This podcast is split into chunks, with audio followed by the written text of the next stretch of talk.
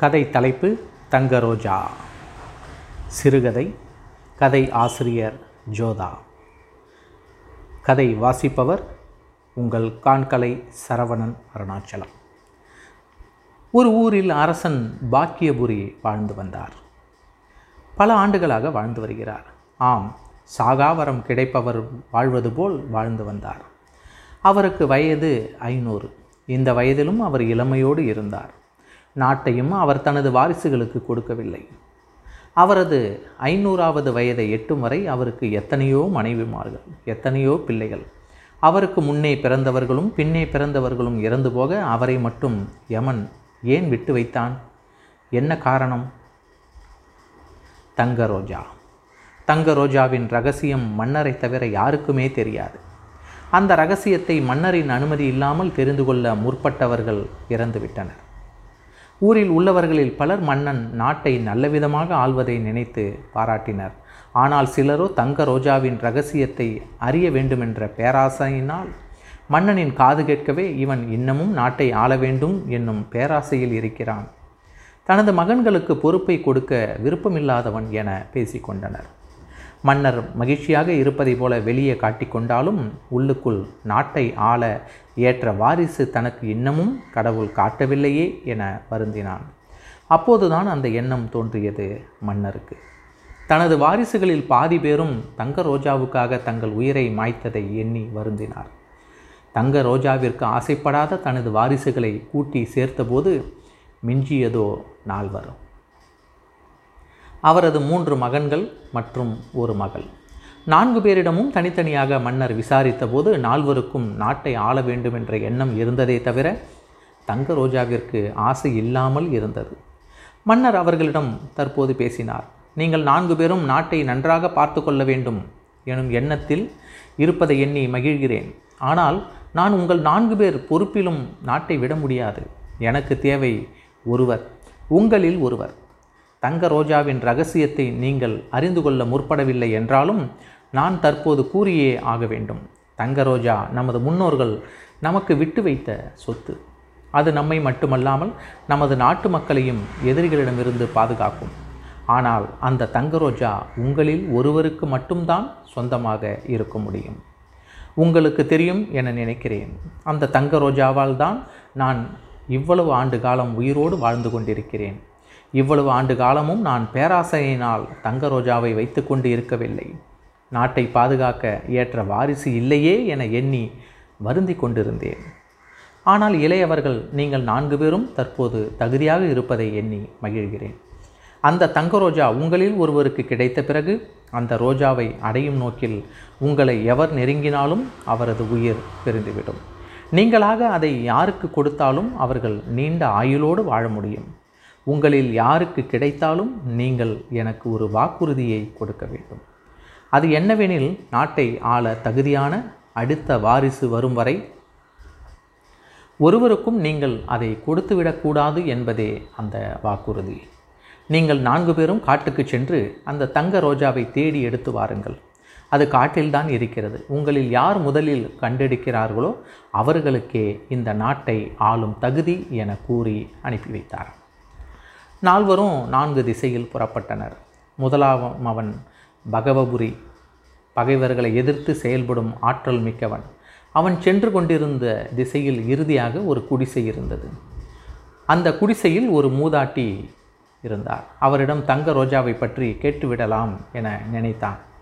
பகவபுரி கேட்டதும் அவர் எனக்கு தங்க ரோஜா இருக்கும் இடம் தெரியும். ஆனால் அதை சொல்வதற்கு முன்னால் நீ எனக்கு ஒரு உதவி செய்வாயா? என கேட்டார்.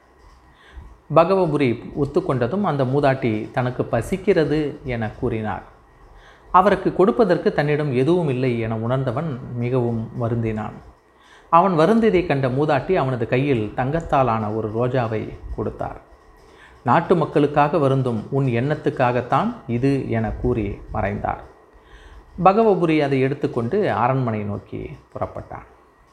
இரண்டாம் அவன் அழகுபுரி பெயரைப் போலவே அழகானவன். அவன் சென்ற திசையிலும் இறுதியாக அதே குடிசை அதே மூதாட்டி.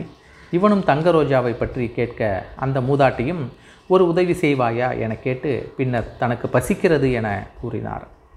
அழகபுரி தானும் எதுவும் எடுத்து வரவில்லை என்பதை உணர்ந்தான். பின்னர் எங்கே சென்று விறகு எடுக்க வேண்டும்? என விசாரித்து காட்டிற்கு சென்று விறகு எடுத்து கொண்டு வந்தான்.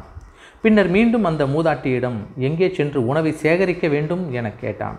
அந்த மூதாட்டி உதவி செய்யும் அவனது மனநிலை கண்டு தங்கத்தாலான ரோஜாவை அவனுக்கு பரிசளித்துவிட்டு மறைந்தார் அவனும் தங்கத்தாலான ரோஜாவை எடுத்துக்கொண்டு அரண்மனை நோக்கி புறப்பட்டான்.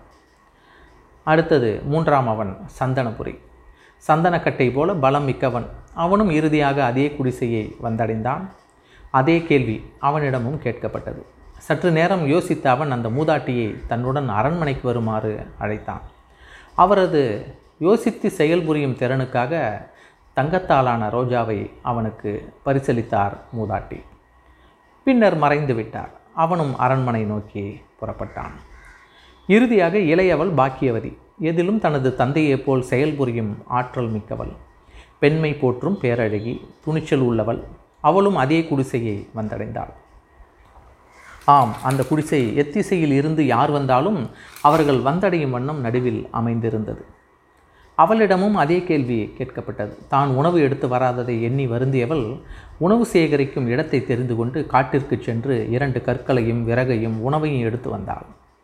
அந்த மூதாட்டி தங்கத்தாலான ரோஜாவை அவளுக்கு பரிசளிப்பதற்கு தனது கைகளில் எடுத்து வைத்திருந்தாள்.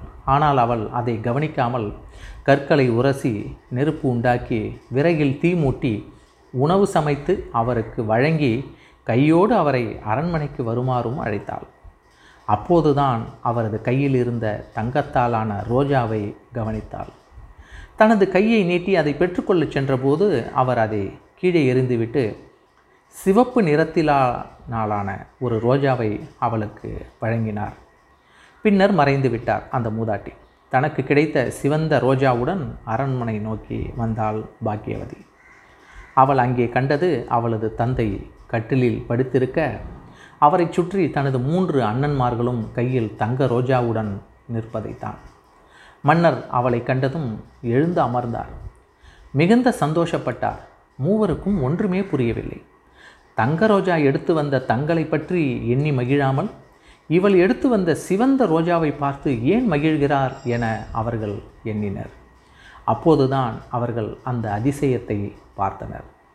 மன்னர் அந்த சிவந்த ரோஜாவை வாங்கி அதில் தனது இதயத்தில் இருந்து எடுத்த ஒரு ஒளியை வைத்ததும் அது மிக ஒளிர்ந்தது. அதுதான் உண்மையான தங்க ரோஜா அதை அவள் வாங்கியதும் மன்னரது உயிர் பிரிந்தது. தங்க ரோஜா ஒளியாகி அவளது இதயத்தில் புகுந்தது. பின்னர் ஆண்டுகள் பல கழிந்தன. பாக்கியவதி நாட்டை நல்ல முறையில் ஆண்டாள். போரிலும் வெற்றி பெற்றாள். மக்களின் தேவைகளையும் பூர்த்தி செய்தாள். ஒரு பெண்தான் நம்மை ஆளப்போகிறாயா? என நினைத்தவர்களையும் ஆண்களுக்கு பெண்களும் நிகர்தான் என்று புரிய வைத்தாள். தந்தையின் ஆசையும் மக்களின் நேசமும் அவளை உயர்ந்த நிலைக்கு கொண்டு சென்றது. பெண்மை அது மகத்தானது. உயர்வானது பாராட்டுதற்குரியது. அன்பானது அழகானது. பணிவானது கனிவானது துணிச்சலானது. நன்றி.